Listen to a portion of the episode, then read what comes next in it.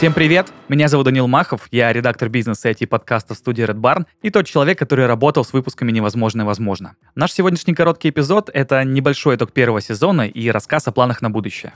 Изначально мы задумывали подкаст как истории предпринимателей, которые открывают бизнес в необычных нишах. Мы хотели через истории давать будущим бизнесменам советы, как начинать, как продвигаться, как живут нестандартные компании, есть ли у них вообще какие-то особые правила. Но в процессе подкаст начал жить своей жизнью. Вместо инструкции мы получили понимание, что предприниматели мыслят по-разному. Истории получились воодушевляющими, и нам стало понятно, что каждый герой раскрывается по-своему в рамках придуманной нами концепции. Если бы Артем меня попросил запичить подкаст пару месяцев назад, я бы ответил. Невозможно, возможно, это подкаст об интересных нишах в бизнесе. Сейчас бы я ответил совсем иначе.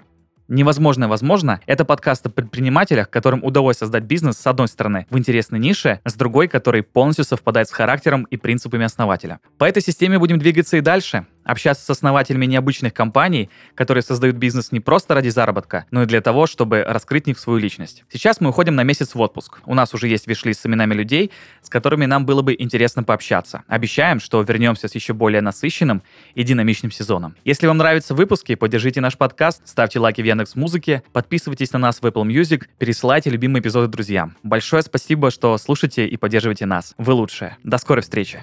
thank you